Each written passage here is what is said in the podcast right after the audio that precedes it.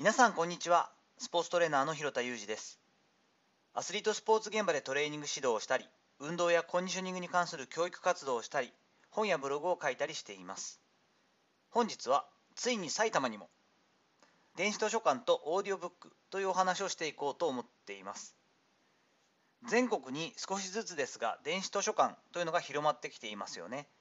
24時間いつでもどこでも本を借りることができてスマホやパソコン上で読むことができる。そして期限が過ぎると自動的に返却される。という素晴らしいシステムです。埼玉県の越谷市というところでもですね2月1日明日からですねより運用開始になる。というニュースが地域新聞の方であったのであついに来たんだなと思いました。私はちょっと近くの市なんですけれども越谷市に住んではいないしそこでお仕事をしていないのでちょっと利用することはできないんですけれども1回3冊まで借りることができて期限は2週間ということです。雑誌や小説教養書ビジネス書など約4000タイトルが、えー、電子書籍の方で見れる。その中にはオーディオブックも含まれていてこのオーディオブックも無料で提供されるとのことでした。このオーディオブックのシステムに関しては埼玉県の県内初とのことでしたのでとてもおお埼玉もいいじゃん取り組みついに始めたよなと思ってちょっと今回の話をしています。一応これですね URL の方も概要欄に貼っておきます。ちょっと調べてみると都内の図書館はすでにオーディオブックサービスを始めているところはやっぱり多いんですね。文京区であったり八王子市などはもうすでに結構早めにオーディオブックサービスも始まっているようです。奈良市立図書館ではですね3000タイトルを超えるオーディオブックが楽しめるという具体的に書いてあったんであ奈良のとこはすごいなと。基本的にはま持ち込みというかですねあの録音はできないみたいなんですが多分その図書館内にいてそこで聞くという形になるようなんですけれどもそれでもすごいですよね。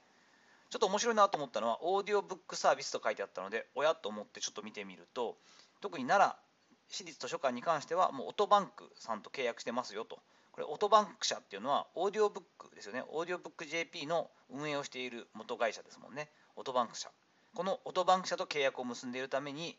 録音とかもできないしちゃんとあの著作権というかありますよというところを書いてありました。なるほど。オーディブルがね1月27日に聞き放題サービスを始めたりポッドキャストに力を入れ始めてやはりこう本気でこの音声コンテンツのところを取りに来ていますよね。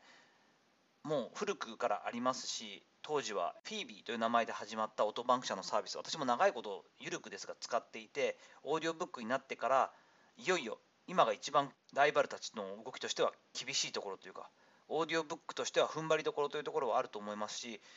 自分もずっと使ったけどオーディブルだけにちょっとしたりとかね浮気しちゃったりしてますから大丈夫かななんて思っていたんですがなるほど。こういったことも見越して公共施設との契約国内の公共施設との契約を結んでいくことによってオトバンク社も生き残りをしっかりかけて賞賛のあるところでしっかりとこ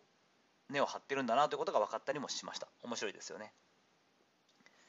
電子図書館そしてオーディオブックに関して言うと、まあ、実際に図書館に足を運ぶ時の雰囲気そして偶然に手にした運命の本との出会いこういったものがやはり楽しいし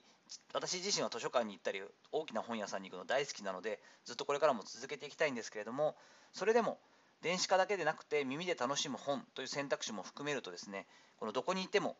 いつでも借りれたり聞けたりするこの電子書籍だったりオーディオブックのサービスっていうのは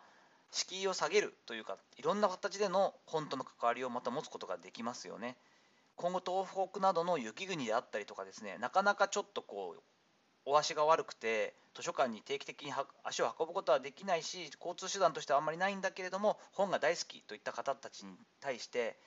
電子書籍に関してもね文字の大きさを変えたりすることもできたりしますから我々世代ですよね。今40代50代ぐらいの世代がこれから10年20年経った時にある程度その iPad 的なものとかも使いこなしつつですね本にずっと親しむことができるようなサービスが今できてきている。ということは非常にいいことだと思います。そして若い世代にとってもねスマホがもう当たり前になっていますからタブレットを使って音で聞くオーディオブックであったりとか隙間時間にエッセイ的なものとかをスマホで見るその図書館で借りてんだよなんていうふうにして自分のスマホの端末で見るといったことができるというのも時代に合っていていいんじゃないかと思っています。まだまだ音声の可能性っていっぱいあるなということで今回こんな紹介をしてみました。さていかがだったでしょうか？本日はついに埼玉県にも電子書籍電子図書館プラスオーディオブックサービスが始まるところが出てきたよというお話をさせていただきました。本日の話のご意見やご感想などあればレター機能を使ったりコメント欄にお願いいたします。いいねやフォローも引き続きお待ちしております。どうぞよろしくお願いいたします。本日も最後までお聞きいただきありがとうございました。この後も充実した時間をお過ごしください。それではまたお会いしましょう。広田裕二でした。